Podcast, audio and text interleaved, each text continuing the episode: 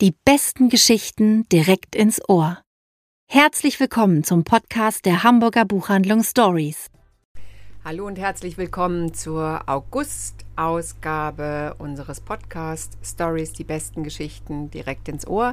Hier in unserem klitzekleinen Zwergenbüro sitzen diesmal Frank Menden. Hallo. Und ich, Anne-Rose Beurich. Und es beginnt wie immer mit einem Gedicht von einem Autoren, der nicht allzu häufig stattfindet hier in unserer Buchhandlung, nämlich von Ludwig Thoma.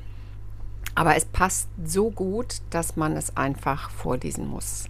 Es heißt August, wie auch sonst. Hm. So hat man nichts als immer Regen. Es plätschert laut, es rieselt still. Es sammelt Dreck auf allen Wegen, wie Gott es will. Man fühlt sich gänzlich auf dem Hunde und kommt so weit, wenn's immer gießt, dass man in einer solchen Stunde die Zeitung liest. Also wir haben natürlich keine Zeitung zum Lesen, sondern jede Menge Was Besseres. neue, ja, neue Bücher. Ja. Und wer fängt eigentlich an, Frank? Ich denke, ich fange an. Du hast jetzt gerade gesprochen, dann mache ich das mal jetzt. Hm? Dann beginne ich auch mit einem Roman, der den Sommer im Titel hat, Mitsommertage von Ulrich Wölk, gerade bei CH Beck erschienen und er spielt im Sommer 2022 in Berlin. Hier lebt und unterrichtet Ruth Lambert. Sie ist Ethikprofessorin und sie steht kurz vor der Berufung in den Deutschen Ethikrat. Also das ist wirklich der Zenit ihrer Karriere. Sie scheint alles erreicht zu haben. Auch privat sieht es gut aus. Ihr Mann Ben mm, ein erfolgreicher Architekt hat eine ganz, ganz wichtige Ausschreibung gewonnen. Also bei dem läuft es auch sehr gut. Und Jenny, Bens Tochter, die äh, für Ruth, Ruth ist für sie Freundin, Vorbild und Inspiration in Personalunion. Und ähm, Jenny scheint auch endlich angekommen zu sein mit ihrem Studium in Leipzig. Und ähm, die Corona-Pandemie flaut ab. Also man denkt sich jetzt, so wir sind über den Berg und alles wird jetzt wieder ganz wunderbar. Doch dann wird Ruth an einem Montag bei ihrer morgendlichen Joggingrunde von einem Hund gebissen. Und so wie die sich anfangs harmlose Wunde ähm, geriert, so äh, äußerst hartnäckig erweist sie sich dann letztendlich. Und es häufen sich immer mehr Irritationen in Ruths Leben, das mehr und mehr ins Wanken gerät. Und dann holt sie auch noch ihre Vergangenheit ein. Ähm, das ist ein Roman, der innerhalb einer kurzen Woche spielt. Also Montag ist der Hundebiss und es endet wieder an einem Montag. Und innerhalb dieser kurzen Woche gerät wirklich Ruths vermeintlich perfektes Leben vollkommen in Wanken. Sowohl ihre Ehe, ihre Beziehung zu ihrer Tochter, das berufliche Leben, alles wird irgendwie in Frage gestellt und auf den Haufen geworfen. Und wie Ulrich Wölk das macht, dass es nie überfrachtet wird, auch trotz der vielen Themen. Es geht um Klimaschutz, sexuelle Befreien, künstliche Intelligenz, das Internet und all seine Vor- und Nachteile. Also ich finde, das hat er so wunderbar gemacht, so genau am Puls der Zeit und so genau beobachtet. Es ist ein sehr schmaler Roman. Kein Wort ist zu viel und für mich ist es nach dem Sommer meiner Mutter, der auf der Longlist stand für den Deutschen Buchpreis und dem letzten Roman für ein Leben, für den er den Alfred Döblin Preis gewonnen hat, wieder so ein rundum überzeugender Roman. Es, es gibt ein paar Stimmen, die kreiden es Ulrich Wölk an, dass er ähm, aus der Sicht einer Frau schreibt. Mir persönlich ist das nicht negativ aufgefallen, aber gut, das ist jetzt meine persönliche Sicht einfach nur der ganzen Sache. Ich kann, wenn jemand sich daran stört, dann wer bin ich, dass ich da jetzt sage, das ist jetzt irgendwie nicht gerechtfertigt. Ich sage dazu nur, die Literatur wäre sehr arm, wenn Männer nicht mehr über Frauen und Frauen nicht mehr über Männer schreiben würden. Das stimmt allerdings, ja. Weil es ja auch oftmals der, das Kontroverse entsteht ja durch den Perspektivwechsel, mhm. manchmal auch das Verstörende und aber gut, wir wollen ja nicht über kulturelle Aneignung Nein. diskutieren, weil dann, glaube ich, würde unser Podcast ein einen, ganzen, einen ganzen Tag dauern. Ja. Ich sage nur als Eingeweihte, bei Hundebissen sofort zum Arzt. Ja, sehr gut. Bloß nicht abwarten. Mhm. Ähm, ich habe ein komplett anderes Buch dabei. Eins, was, eins der wenigen Bücher, die ich gelesen habe, die du nicht mochtest. Wir Mhm. sind uns ja do, doch sonst sehr oft einig. Es ist von Shelley Reed, Soweit der Fluss uns trägt. Und auf dem Blurb oder Bonnie Garmus blurbt, Hm. ähm, ein Roman wie eine Naturgewalt, das kann einen natürlich sehr misstrauisch ma machen. Ich war auch sehr misstrauisch, aber dann doch überzeugt. Mm, aber von vorne. Es geht um Victoria Nest. Victoria lebt in den 50er Jahren auf einer Pfirsichplantage im amerikanischen Westen. Sie ist ähm, dort alleine mit ihrem, mit ihrem Vater, der nach dem Tod der Mutter nie wieder eigentlich sich aufrichten konnte, weder innerlich noch äußerlich, ihrem kriegsversehrten Onkel und ihrem ziemlich unberechenbaren, ich würde sagen, grenzdebilen und jähzornigen Bruder. Sie führt wir leben in den 50er Jahren, ihnen ganz selbstverständlich den Haushalt. Und nach dem Tod oder mit dem Tod der Mutter hat sie schon früh gelernt, dass man alles, was man im Leben liebt, wirklich innerhalb von einem Wimpernschlag verlieren kann. Und dennoch ist sie mehr als bereit, als sie eines Tages beim Einkaufen einen jungen Mann trifft, Wilson, sich dem Neuen und der Liebe zu öffnen. Doch das steht unter keinem guten Stern, dieses junge Glück, denn Wilson gehört dem Stamm der UT an, einem Stamm der American Natives. Er wird aufgrund seiner Stammeszugehörigkeit diskriminiert, abgelehnt und verfolgt. Die Situation eskaliert nach einigen Wochen des Glücks sehr schnell und Victoria ist wieder allein und sie ist schwanger. Sie weiß nicht, was sie tun soll und deswegen scheint die Flucht in die Wildnis des Black Canyon Nationalpark der einzige Ausweg. Du hast, glaube ich, nach Seite 50 aufgehört. Ne? Ja, ich gebe bei Büchern immer so 50 Seiten und ich war aber ehrlich gesagt wahnsinnig skeptisch, weil dieses Buch hat vorher schon so viel Aufregung erzeugt. Äh, es wurden alle wichtigen Blogger und Bloggerinnen irgendwie verschickt und ich das mir so, so viel Aufwand macht mich eigentlich immer so ein bisschen misstrauisch, muss ich sagen. Und ich habe die ersten 50 Seiten gelesen und das hat mir einfach überhaupt nicht gefallen. Mir ja, erschien ja, man, das, das, so kalkuliert einfach auch. Es ähm, stellt sich natürlich sofort so ein reflexartiges Misstrauen mhm. ein, ne? wenn ich auch gelesen habe, irgendwie in 30 Länder verkauft, Filmrechte im Gespräch, Bonnie Gamos auf dem Cover und wissend, dass die Welt eigentlich auf einen Anschlusserfolg ähm, wie ähm, der Gesang der, vom Gesang der Flusskrebse. Ja, das war es, glaube ich, wirklich wartet. eher, das mich so misstrauisch genau, gemacht hat, also dass so es so angekündigt wird, das ist das neue, genau. die neue Delia Owens. So. Genau, weibliche Selbstermächtigung hm. in wilder Natur. Und ich wollte es, ich wollte es wirklich nicht mögen und fühlte mich auch in den ersten 50 Seiten sehr bestätigt, weil diese Liebesgeschichte zwischen Wilson und ähm, Victoria sehr süßlich und, und plakativ klischeehaft davor kommt. Aber dann, auf, ab Seite hm. 51, würde ich mal sagen, oder 52, war ich echt drin und habe das habe eine Geschichte gelesen um eine junge Frau, die, die um ihr Leben, ihre Werte und ihre Integrität kämpft und die immer wieder verliert, woran sie am meisten hängt, was ihr am teuersten ist und sich trotzdem immer wieder neu findet und erfindet. Die kämpft um ihr Überleben und sie kämpft um ihren Platz in der Welt. Und ich mochte das wirklich total gerne. Das ist, finde ich, ein, eine wunderbar packende Sommerlektüre, voller Kraft, voller toller Bilder, mit viel Herz und auch viel Schmerz und wirklich ein großartiger Emanzipationsroman. Also ich mochte es gerne. Du hast mir gesagt, es ist jetzt auch ähm, in der Spiegel-Bestsellerliste auf Platz 10. Mhm, ähm, wir werden Wochen sehen, schon, ja. was ähm, wir werden sehen, was daraus wird. Ich drücke ihr die Daumen mhm. und vielleicht liest du auch noch mal auf Seite 2. Ja, vielleicht gebe ich mir vielleicht, noch einmal einen Schubs. Schauen weiß. wir mal. Wer weiß, genau.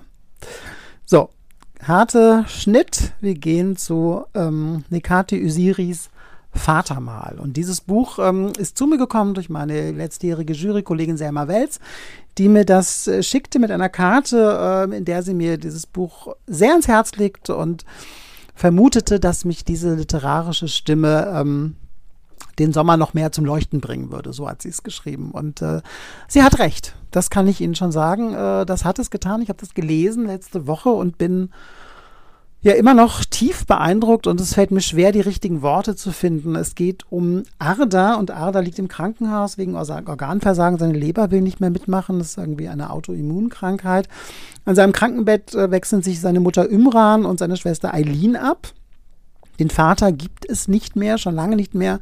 Der hat die Familie vor langer, langer Zeit verlassen. Und äh, das ist so die Ausgangssituation dieses Romans. Und Ada schreibt und denkt, äh, führt ein Gespräch in Gedanken äh, mit seinem Vater, dem er sein Leben erklärt, ein Leben, das äh, ihn aus dem von der Gesellschaft zugewiesenen Platz eigentlich aus, äh, er hat es geschafft, sich von diesem Platz ähm, wegzubewegen. Er studiert Literatur, also in ganz anderen Kreisen bewegt er sich jetzt als seine Jugendfreunde, die zum Teil im Gefängnis saßen, zum Teil zurück in die, äh, in die Türkei sind oder früh Vater geworden sind, also wirklich einen ganz anderen Weg gegangen sind als er. Seine Schwester hat sehr, sehr früh erkannt, dass sie bei ihrer Mutter nicht bleiben kann, sollte sie äh, ihr Leben ähm, anders leben wollen als ihre Mutter und sie ist ganz früh weggegangen von zu Hause, hat sich eine Pflegefamilie gesucht und arbeitet doch mittlerweile tatsächlich in einer Bank. Und die Mutter deren Schicksal wirklich schwer war, die als Kind, äh, die Eltern sind dann nach einem schweren Erdbeben nach Deutschland gegangen, um Geld zu verdienen. Sie wurde zu einer Tante geschickt, die sehr hart zu ihr war. Drei Jahre später kam sie nach Deutschland und äh, hier fing alles wieder von vorne an. Sie fand sich nicht zurecht, sie hat sich mühsam einen Platz erkämpft. Und dann stand eines Tages ihre Jugendliebe vor ihr und sie konnte es nicht überbringen, ihm zurück, ihm zu folgen, in die Türkei wieder zurückzugehen, weil sie schon Kinder hatte. Und sie hat also ihr Leben nie so gelebt, wie sie wollte. Für ihre Kinder wollte sie es besser. Ob ihr das gelungen ist, mehr schlecht als recht. Das ist ein Roman, der so ein bisschen zwischen Jins und äh, Kangal, zwei Titel, die letztes Jahr auf der, auf der Longlist für den Deutschen Buchpreis waren, changiert. Sehr, sehr dicht geschrieben ist, unglaublich intensiv, sehr berührend. Also man kann sehr viel lachen in diesem Buch, aber man muss auch oft schlucken. Es ist ähm, wahnsinnig bewegend. Und ich finde, das hat der Nikati Usiri, der ja einer der zeitgenössischen Dramatiker äh, ist, die zu Recht sehr gefeiert werden, ähm, der hat das wirklich in wunderbare Worte gefasst. Und für mich ist das wirklich eines, einer der Romane in diesem Jahr. Und ich hoffe auch sehr, dass er auf der Longlist erscheinen wird. Frank, du hast jetzt glaube, viermal hintereinander ja. mir das Stichwort Longlist gegeben und wartest darauf, dass ich ähm, endlich die, dir das Wort erteile zu unserem Longlist-Abend. Ja. Erzähl doch mal. Der wird am 24.08. stattfinden, zwei Tage nachdem die Longlist erschienen sind. Und neben mir wird Uwe Karkowski dabei sein, Blogger und ähm, 2018 Jurymitglied und wir beide werden die Liste kommentieren, über unsere Erfahrungen sprechen und dabei ist noch äh, meine Kollegin Simone Finkenwirt, die nochmal einen ganz anderen Blick auf den Deutschen Buchpreis werfen wird. Ähm, das können wir schon mal verraten und wir hoffen einfach, dass viele Bücher lieferbar sind. Wenn nicht, ähm, werden wir einfach, wir können schön vom Leder ziehen, wir können ein bisschen interner verraten, soweit wir sie verraten dürfen, noch das von damals. Das du ja letztes Jahr nicht, ne? Nee, letztes also. Letztes Jahr musstest du ja wirklich mit einem Gesicht wie ein, wie mhm. Echtes Pokerface. Ja. Stillschweigen bewahren mhm. musst du ja diesmal nicht. Du kannst wild Diesmal kann ich wild spekulieren und meine Favoriten und Favoritinnen nennen und Bedauern ausdrücken über Titel, die es nicht geschafft haben. Also Großartig. Also das, da können wir ganz locker sein. Das finde ich auch ganz schön, ja. Mhm. Großartig.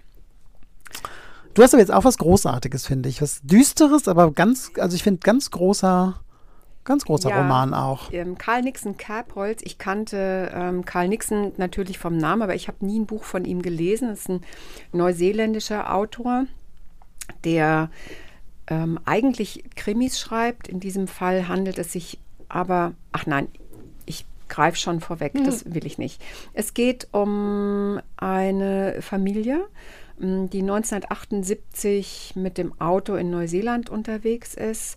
John Chamberlain, seine Frau Julia und vier Kinder, eins davon noch ein Baby. Und John hat einen neuen Job angenommen in Neuseeland und die Familie ist umgezogen von Großbritannien ähm, auf die Insel, die eben Ende der 70er Jahre noch nicht das, noch nicht der Hotspot für deutsche und internationale Touristen war, sondern wirklich eine abgelegene oder beziehungsweise zwei abgelegene Inseln am anderen Ende der Welt. Und die wollen noch mal, bevor John anfängt zu arbeiten, einfach ein bisschen die ihre neue Heimat erkunden. Es regnet wie aus Eimern. Es ist Nacht John kommt von der Fahrbahn ab das Auto stürzt eine Klippe runter und die Eltern sind sofort tot. Damit beginnt der Roman und das ist schon mal so, als würde einem jemand so eine regenklamme Hand direkt an den Hals legen. Die drei großen Kinder ähm, überleben und versuchen eben, sie sind verletzt, aber sie, sie leben und sie versuchen eben in diesem undurchdringlich wilden Outback irgendwie die ersten Tage zu verbringen, immer in der festen Überzeugung, es wird Rettung kommen. Es kommt auch Rettung, es kommt ein Mann, Peters, mit seinen Hunden auf der Jagd ähm, vorbei und er nimmt sie mit, er bringt sie vermeintlich in Sicherheit, er bringt sie zu seinem Anwesen, sehr abgelegen, wo es auch eine Frau gibt. Die beiden weiß man nicht so genau, was die für eine Beziehung miteinander haben. Und ja, die Kinder sind erstmal in Sicherheit, aber Peters hat einen ganz eigenen Plan. Jahrzehnte später, 2010, erhält Susan, Julias Schwester, einen Anruf von der Polizei. Sie hat nie aufgehört, ihre Schwester und ihren Schwager zu suchen und versuchen, zu versuchen herauszufinden, was passiert ist. Und die Polizei teilt ihr mit, dass eine männliche Leiche in dieser West Coast-Region entdeckt wurde und dass die DNA den Toten eindeutig als Susans Neffen Maurice identifiziert hat. Und dann laufen diese beiden Geschichten so ein bisschen aufeinander zu. Und ich fand das wahnsinnig beklemmend und eindringlich. Und man hat eben einerseits so dieses, ja, so ein, so ein Outback-Roman, wo es tatsächlich ums Überleben geht in so einer ganz archaischen Umwelt. Aber andererseits auch werden so ganz elementare Fragen gestellt. Also ähm, wer passt sich an in so einer extremen Situation und wer kann sich nicht anpassen, sondern sucht die Freiheit. Also wer kapituliert innerlich und wer kann das nicht, sondern sucht immer noch den Ausweg. Ähm, wie, was macht uns aus, wenn eigentlich alles verloren ist? Ähm, ich fand es wirklich sehr, sehr atmosphärisch dicht tiefgründig und es steht auf, dem, steht auf der Liste der, der Krimi-Zeit besten äh, Liste, aber ich finde, es ist kein Krimi, es ist so ein ganz düsterer Familienthriller. Hm. Ja, sagt Volker Nix, es sind ja nie Krimis, obwohl es eigentlich immer um Kriminalfälle so ein mhm. bisschen auch geht. Aber ich finde, die sind immer ähm, wahnsinnig atmosphärisch. Also der schafft es wirklich so eine Atmosphäre der Verunsicherung auch zu, ja, ja, zu ja, schaffen so eine, irgendwie. Das ist so, schon so, toll. Als, als, als, hättest du ständig so ein, so ein, es wäre so ein Schatten im mhm. Zimmer. Ja, ja. Das, also ähm, das finde ich auch wirklich, macht das schon ganz toll. Ja, auf jeden Dann Fall. Dann aber toll. Dann auf jeden Fall eines der besten Bücher auch, finde ich, in diesem Jahr tatsächlich. Ja. Abgründe. Das wäre eine Überleitung, die ich jetzt einfach mal aufgreife, denn es geht um Abgründe einer Familie. Die Schönwalds im gleichnamigen Roman von Philipp Oemke bei Piper erschienen. Äh, in Berlin soll eine queere Buchhandlung eröffnet werden und die Schönwalds kommen zusammen, um diese Eröffnung zu feiern, denn Caroline, die mittlere, das mittlere Kind und einzige Tochter, ähm, die ist die Buchhändlerin, die diese Buchhandlung eröffnet. Selbst der ältere Bruder Chris kommt aus Amerika angereist. Er ist äh, gefeierter Literaturprofessor dort und äh, der jüngere Bruder Benny ist da mit seiner Frau Emilia und den beiden kleinen Kindern und natürlich die Eltern Harry und Ruth. Und leider äh, ist diese Eröffnung nicht so glanzvoll, wie man sich denkt, denn vor der Buchhandlung protestiert eine Gruppe ähm, queerer Menschen und äh, sagen, dass diese Buchhandlung mit Nazi-Geld gegründet wurde. Ein Vorwurf, der die Familie in ihren Grundfesten erschüttert und der dafür sorgt, dass sich alle Beteiligten ihren Lebenslügen stellen müssen. Harry, der Staatsanwalt, der ähm, sehr, sehr lange äh, verdrängt hat, dass seine Frau ihn ähm, als die ersten beiden Kinder noch recht klein waren, mit der Tochter äh, gen Düsseldorf verlassen hat, weil sie ihren Traum, Literaturprofessor zu werden, verwirklichen wollte und die nach Monaten erst wieder zurückkommen. Man hat nie wirklich über diese Zeit gesprochen und er merkt, dass da irgendwie eine Leerstelle ist, die er füllen muss. Ruth, die immer mit ihrem Leben gehadert hat, dass sie das ihren Kindern ähm, so untergeordnet hat, die nie das geworden ist, nie das Potenzial hat abrufen können, wie sie meint, ähm, das in ihr steckt. Ähm, Chris, der älteste Sohn, der quasi den Traum der Mutter lebt und in New York Literaturprofessor ist, allerdings seiner Familie verschweigt, dass er dies schon länger nicht mehr ist und jetzt äh, für Trumps Make America Great Again Bewegung arbeitet und dort auch einen sehr wichtigen Posten innehat. Ja, das ähm, möchte er seiner Familie unbedingt äh, vorenthalten. Caroline, die ähm, ihren Platz im Leben überhaupt nicht findet, eine gescheiterte Ehe hinter sich hat und mit diesem Buchladen auch nicht so genau weiß, was sie eigentlich jetzt damit will, aber sie will irgendetwas richtig machen im Leben und einen Platz finden. Und dann ist eben da noch Benny. Benny, der ähm, eine sehr, sehr reiche, eine millionenschwere Erbin geheiratet hat, eben Emilia, der in Brandenburg lebt, in einem Fertighaus mit seinen beiden kleinen Kindern. Und der merkt, dass er sich immer mehr zerreißt zwischen den Ansprüchen seiner Frau und denen seiner Familie. Und diese Menschen prallen an einem Wochenende aufeinander und arbeiten sich an sich und ihren Themen ab. Und das hat Philipp Oemke, finde ich, sehr, sehr großartig gemacht. Äh, es ist manchmal auch sehr ironisch, es geht aber auch sehr ans Eingemachte viele politische und philosophische Seitenhiebe und ähm, Reflexionen, äh, finde ich, prägen diesen doch recht dicken Roman, der fast 500 Seiten stark ist. Und ich habe mich tatsächlich kein einziges Mal gelangweilt in diesem Buch. Ich fand das faszinierend, wie er das geschafft hat, äh, diese Menschen zusammenzubringen. Und es gibt, finde ich, wenig deutsche Familienromane, die das so gut können. Es ist allerdings äh, auch dies ein sehr umstrittenes äh, Buch. Äh, die Süddeutsche hat es ziemlich verrissen. Im Deutschland von Kultur wurde es sehr gelobt. Es gibt äh, auf Buchhandelsseite sehr, sehr viel lobende Stimmen wiederum und ähm, was dieses Buch so ein bisschen schwierig für mich persönlich machte, ist einfach die Durchsichtigkeit, mit der es auf einen äh, existierenden Buchladen in Berlin hinweist und auf eine sehr, sehr ähnliche Situation äh, familiäre Situation der Gründerin. Und das war, hat für mich so ein bisschen schwierig gemacht, aber insgesamt finde ich das doch ein Roman, der ähm, es lohnt, gelesen zu werden bin, ich bin neugierig, ähm, wie sich das, wie er sich entwickeln wird, mhm. Schönwald. Ja, ich bin Würdest auch gespannt. sagen, es ist so ähm, für Menschen, die gerne die großen Amerikaner lesen?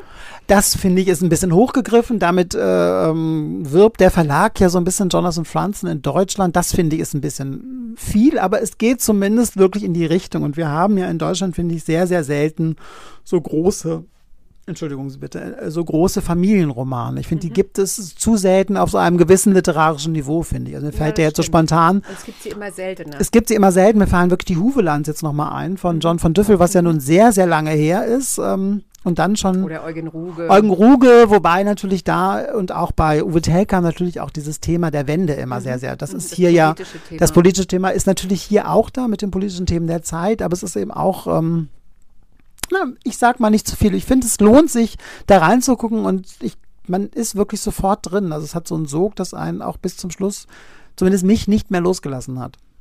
Sog. Sog ist ein wunderbares für unser ähm, für ein gemeinsames Lieblingsbuch von uns. Das war ne? nicht abgesprochen jetzt. Genau, nein, nein, nein. Du, du hast es mir Du hast es mir empfohlen. Mhm. Ich hätte es mir nämlich aufgrund des wirklich sehr nichtssagenden Covers und des noch nichtssagenderen Klappentextes niemals mitgenommen. Mhm. Geht mir, ging mir ähnlich. Also. Und dann habe ich es echt so mhm. geliebt ähm, wie du. Und ich bleibe mal, bleibe mal bei den Vergleichen mit den literarischen Superlativen und sage mal, man stellt sich vor, dass epische Erzählen einer Donnertat ähm, gepaart mit der Fabulierlust des ganz frühen John Irving, der Leidenschaft für getarnte Lebensläufe von William Boyd und dann noch ein bisschen Wiedersehen mit Brightside. Mhm, auf jeden und Fall. Und ein bisschen ja. Downton Abbey. Mhm, ja. Und dann hat man so in etwa die Stimmung von Joanna Quinn, das Theater am Strand. Ein richtig schöner, 700 Seiten dicker Debütroman, so ein, ich nenne sowas immer so ein Buchbuch, weil mhm. man da so, man fällt so rein wie so ein Romanroman, ne? Ja, man fällt so rein wie so in so einen tiefen Tümpel mhm. und taucht irgendwie nach, je nach Lesegeschwindigkeit, nach ein paar, nach einem Wochenende ähm, wieder auf, schüttelt sich einmal und denkt sich, wow, dass man so noch schreiben kann. Mhm. Toll. Also, aber worum geht es? wo man einfach richtig versinkt auch. Ja. Ne? Es geht um drei junge Menschen, das sind Herzensgeschwister. Also sie sind keine biologischen Geschwister, aber sie sind sich sehr, sehr nah. Christabel, Florence und Digby. Und die werden groß in den 30er Jahren des vergangenen Jahrhunderts im, in, auf einem großen Landsitz, auf so einem alten, staubigen Kasten im, im, in Dorset. Und sie verbringen dort eine ziemlich, ja, könnte man sagen, anarchistische Kindheit in diesem Schloss Chilcombe. Anarchistisch deswegen, weil die Erwachsenen eigentlich viel zu beschäftigt sind mit ihren Amuren, ihren Cocktailpartys ähm, und ihren Kriegturnieren. Ja, kann man so sagen, glaube ich. Und sie sind sehr unterschiedlich. Christabel ist sehr eigensinnig, ungestüm und hat schon als Kind einen ganz, ganz festen Willen, ist sehr un gebändigt. Florence dagegen ist eher schüchtern, unscheinbar, will sich immer anpassen und nichts falsch machen. Und Digby ist der jüngste, der Benjamin und ist der ganz charmante und fantasievolle Liebling von allen. Und während die Erwachsenen also so ihr eigenes Leben führen ähm, bei ihren Cocktailpartys, entdecken die Kinder ihre Leidenschaft fürs Theater und bringen Shakespeare und Homer auf eine improvisierte Bühne ähm, in einem, ach nein, ich sage jetzt nicht, wo sie die Bühne aufbauen. Also sie improvisieren eine Bühne im Garten von Chilcomb. Aber man kann natürlich diese Geschichte nicht trennen von der Zeit, in der sie spielt. Und im großen Welttheater werden die Kulissen verschoben und die Welt und auch die Gesellschaft in der sie groß geworden sind, taumelt eigentlich so ein bisschen ihrem Ende entgegen. Und wir begegnen den dreien in den Wirren der Zeit über einen Zeitraum von 20 Jahren ungefähr. Und es geht eben immer darum, ob sie diese unverbrüchlichen Gefährten bleiben werden und können, ob ihnen die Umstände das erlauben. Ich finde, das ist ein wunderbarer Freundschaftsroman. Es hat alles, was ich von dem Lieblingsbuch erwarte. Es hat ganz viel Poesie, es hat Drama, es hat Einsichten, es hat Zeitkolorit. Es erzählt über große Gefühle, ähm, über große Abgründe, über ja, eine, eine, über eine Zeitenwende, wie es sie in den 30er, 40er Jahren gab. Und ich bin wirklich atemlos abgetaucht und nur sehr ungern wieder zurückgekommen was ich an dem Buch sehr mag, wir hatten ja schon so ein paar Kundinnen, die auch gesagt haben, oh, am Anfang, hm, irgendwie verlieren sie sich so ein bisschen irgendwie da drin. Und dann denke ich mal, lesen sie weiter, weil es nimmt ja dann mit Ausbruch des Krieges, kriegt die Geschichte ja so eine völlig, völlig andere Wendung. Und es ja. gibt, äh, wird eigentlich auch eine völlig andere Geschichte dann. Und das finde ich, ist, finde ich so toll in diesem Buch. Das ist ja, auch so. Ich fand auch den Anfang nicht langsam, weil, nee, sie, fand weil ich, mir ja so persönlich viele, auch nicht, ja, ja. So viele liebevolle, mhm ja. und genaue Porträts mhm. und Beschreibungen von all diesen Menschen, die ja. auf diesem Landsitz sich mhm. tummeln. Ob das jetzt eben ähm, die Mutter ist mit ihren wechselnden Liebhabern oder der Butler mhm. oder jeder hat ja da sein eigenes, bekommt sein eigenes Gesicht und seine eigene Geschichte und ich, ich liebe das. Ich finde Ja, ich mochte es auch sehr, aber ich fand es eben, also was mich auch noch so wirklich begeistert, ist es ja wirklich dann völlig anders. Ich habe irgendwas das Gefühl, es wird ein ganz anderer Roman dann irgendwie völlig. auch. Ne? Es wird ja, thematisch wird bisschen, völlig anders so und genau, dann wird es ne? wirklich so ein William Boyd irgendwie und das fand ich irgendwie so toll, dass es das und ohne dass es ein Bruch ist eigentlich. Ne? Es geht so organisch ineinander ja. über. Ich habe ich, ich hab mir das damals irgendwie äh, mitgenommen und dachte auch so, ach ja, ich gucke da jetzt noch mal kurz rein. Mhm. Und auch da habe ich mich einfach festgelesen. Mhm. Konnte das dann auch toll. nicht weglegen, ja, weil es wirklich toll. sich so toll entwickelt. Also Aber es ist wirklich ein schönes. nicht so richtig gut. Das ne? ist eher so unser bestes. Ja, es ist einfach auch schwierig, weil das Cover ist nicht so gelungen. Und das Theater am Strand ist jetzt auch so ein Titel, wo man echt so denkt, hm. Ja. Aber es ist ein tolles Buch. Vertrauen Sie es uns ist, einfach. Genau, vertrauen, Sie uns. uns. Äh, bringen Sie dieses Buch auf die Bestsellerliste. Es hat es echt so verdient. Das hat es wirklich verdient, hat ja. es wirklich das verdient. hat es, ja. So, apropos Bestsellerliste, unser letzter gemeinsamer. Ja, genau. Wir haben jetzt ein gemeinsamer Schmankerl, sage ich jetzt mal, weil es wirklich ein äußerst ungewöhnliches Buch ist. Ulrike Sterblich Drifter.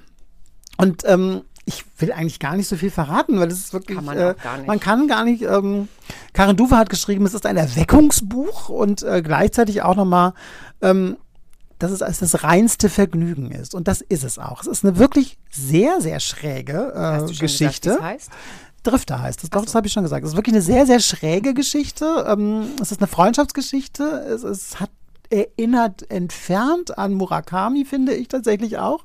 Mit so diesen Merkwürdigkeiten, die sich da so äh, Bahn brechen. Und du äh, hast ja, es ja auch gelesen, genau, ne? Es ist, ist, lauter als Murakami. Ja, es ist irgendwie auch es ein bisschen wilder und es ist ein bisschen greller auch, mhm. muss man sagen. Aber ein großer Spaß. Also es geht, ich, es fängt an, ich sage einfach nur mal kurz den Anfang. Also das Genau. sind zwei Freunde in der Bahn, Wenzel und Killer heißen die, sind seit Ewigkeiten befreundet, seit Kindertagen irgendwie und sitzen in der Bahn zur Rennbahn raus, weil sie dort ähm, Killers Beförderung Freundschaft feiern ist so wollen. schön ne? beschrieben. Die Freundschaft, ist auch ganz, ganz so toll, ja, schön. ja. Und Man da möchte eigentlich da auch mit den beiden befreundet sein. Unbedingt. Und dann treffen sie in dieser U-Bahn fällt äh, Wenzel fällt eine Frau auf, sehr groß, mit einem goldenen Kleid und ein riesiger Zottelhund begleitet sie. Und ähm, diese Frau wird sehr, sehr wichtig werden im Leben von Wenzel und Killer, das Der kann man Hund auch. sagen. Der Hund auch, denn der Hund kann tanzen. Ganz wichtig für mich. Hund kann tanzen, sage ich nur. Es gibt aber auch noch zwei treue Adjutanten von dieser Frau in Gold, von der wir später wissen